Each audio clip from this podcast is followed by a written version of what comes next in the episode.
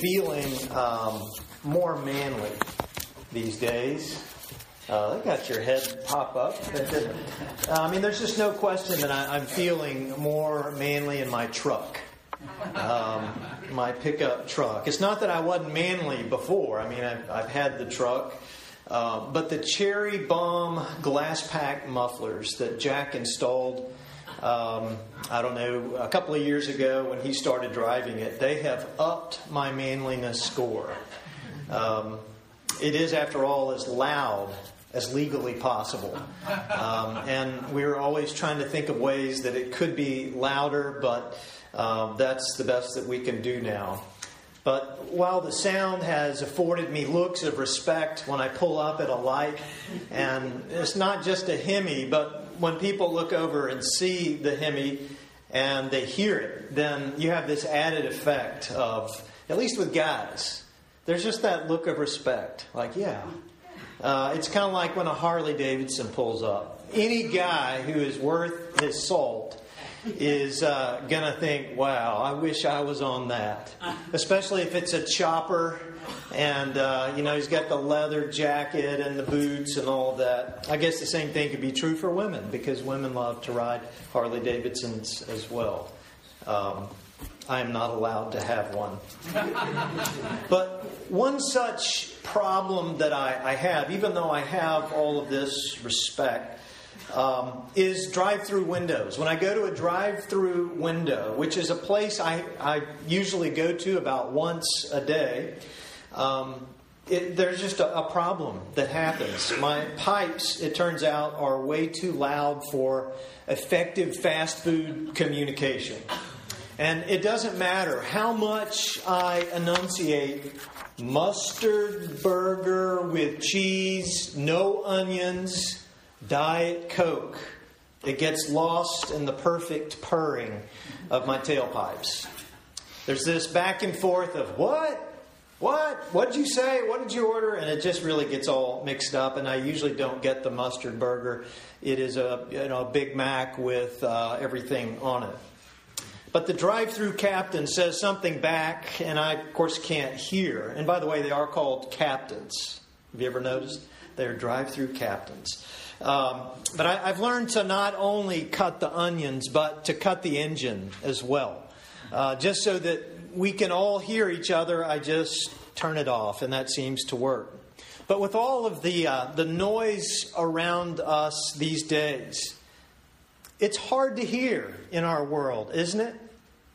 Especially on a weekend like this, where there is so much going on during the the Mardi Gras season. Mardi Gras is a season of noise.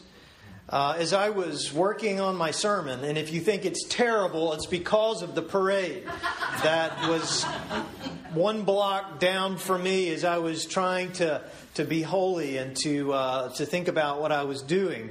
Uh, it was just to the point where uh, you can't even think sometimes. There's so much noise.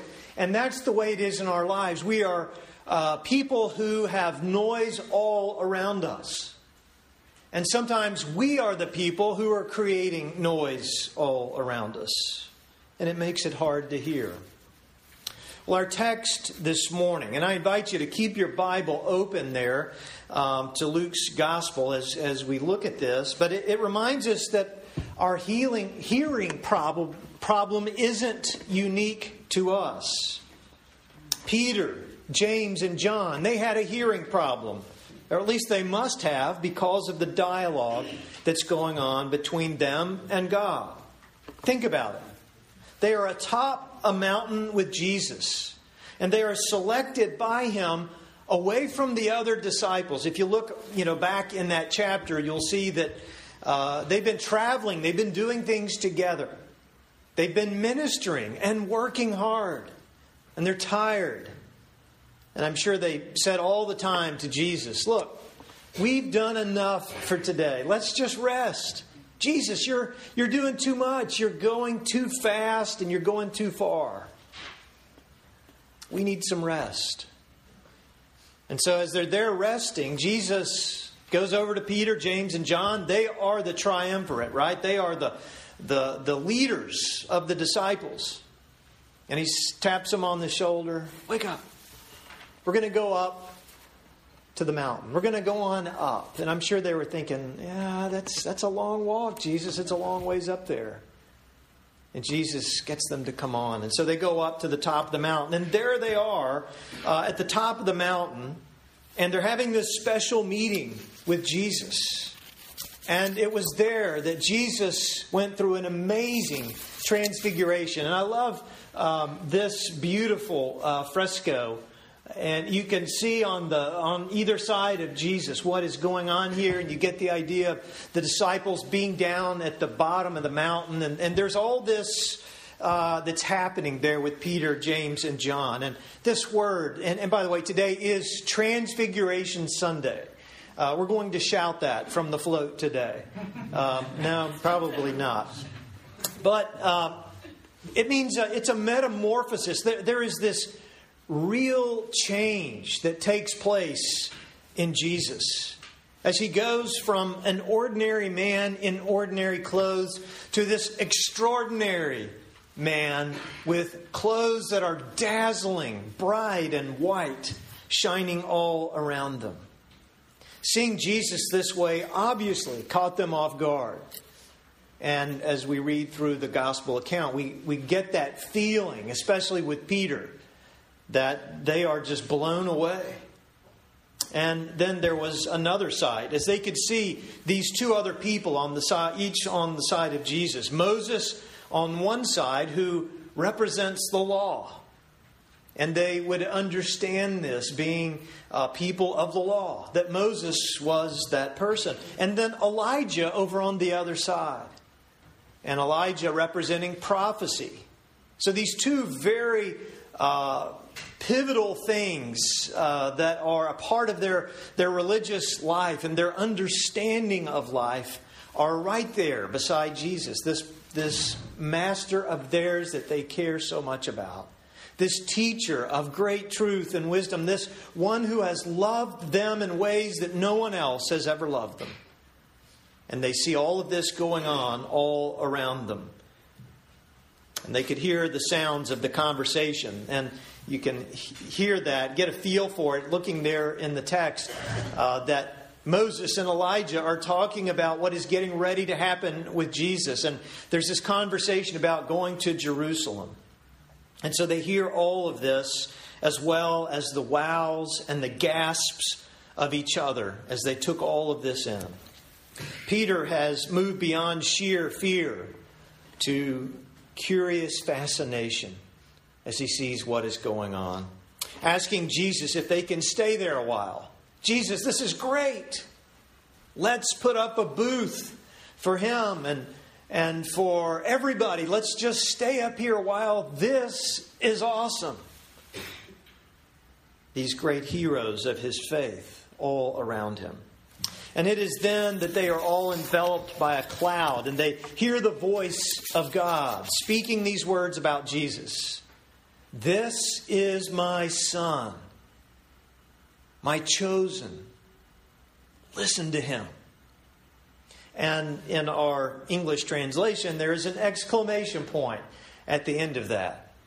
And we don't translate over exclamation points, but it is to emphasize this, this must have been a moment of exclamation as God is making this great and powerful and affirming statement about his son.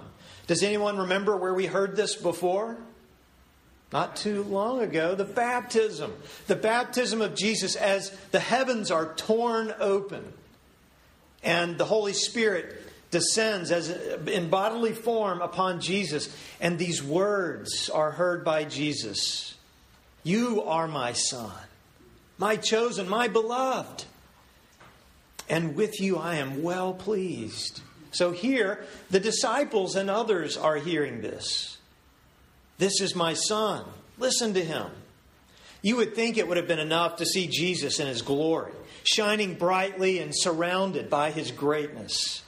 I mean, did they really need to be instructed to listen to Jesus after all of that?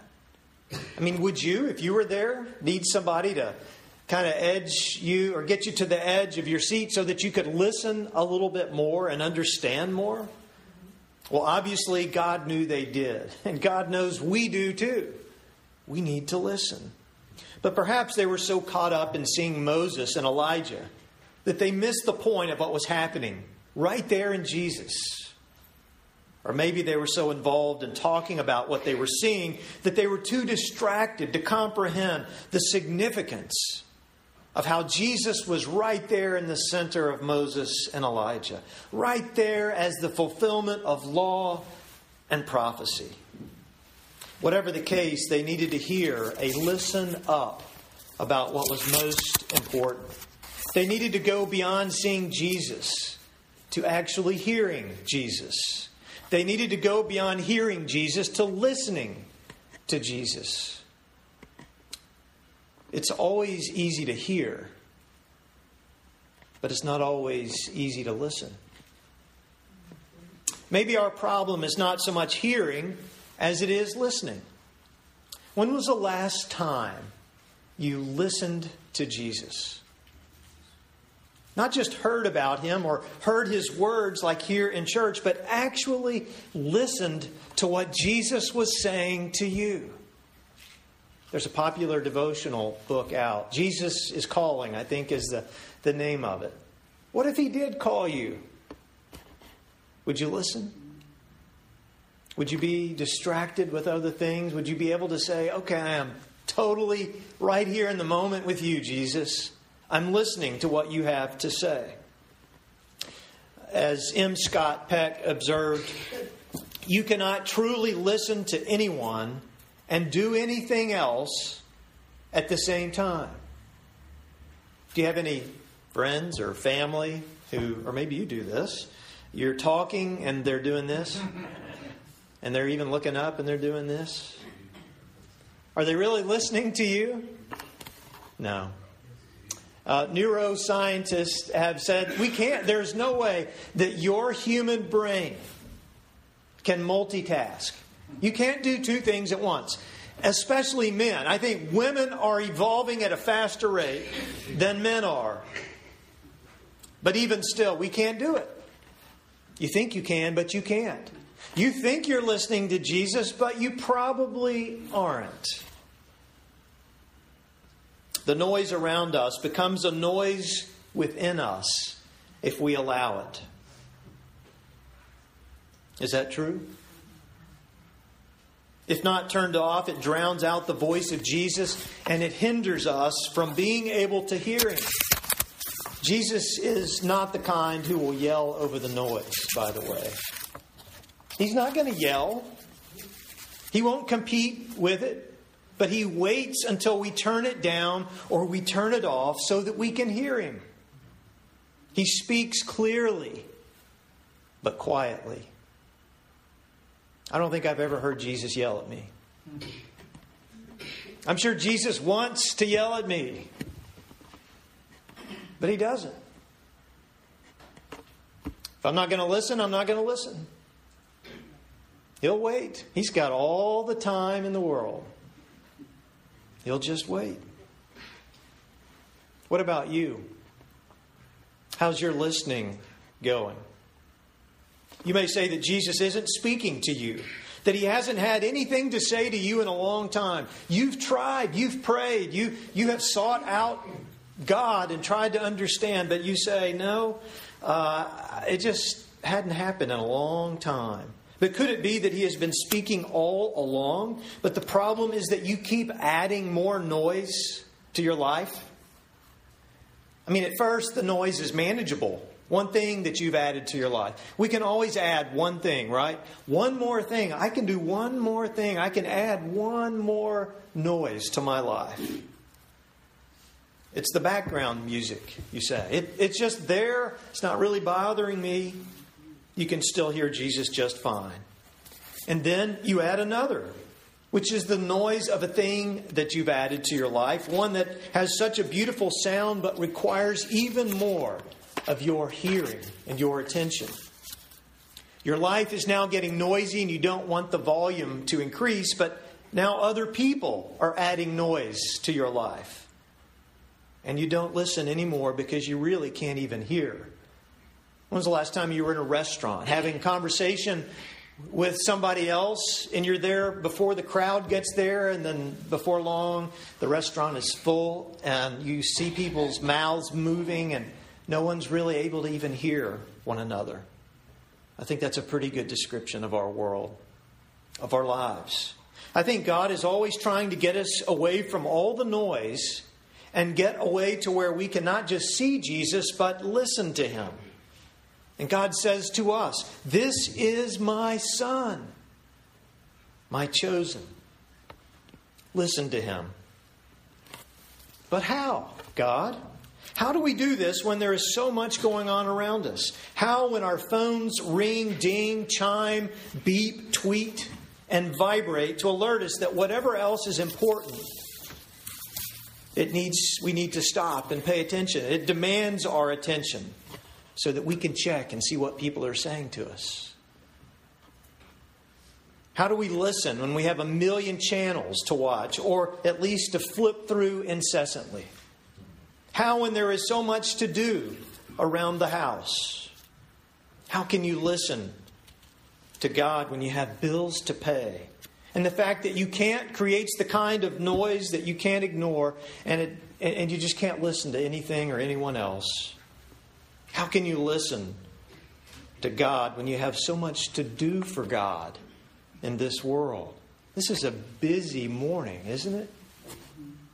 But it's not so busy that we can't stop and listen to God. And God says, This is my son, my chosen. Listen to him.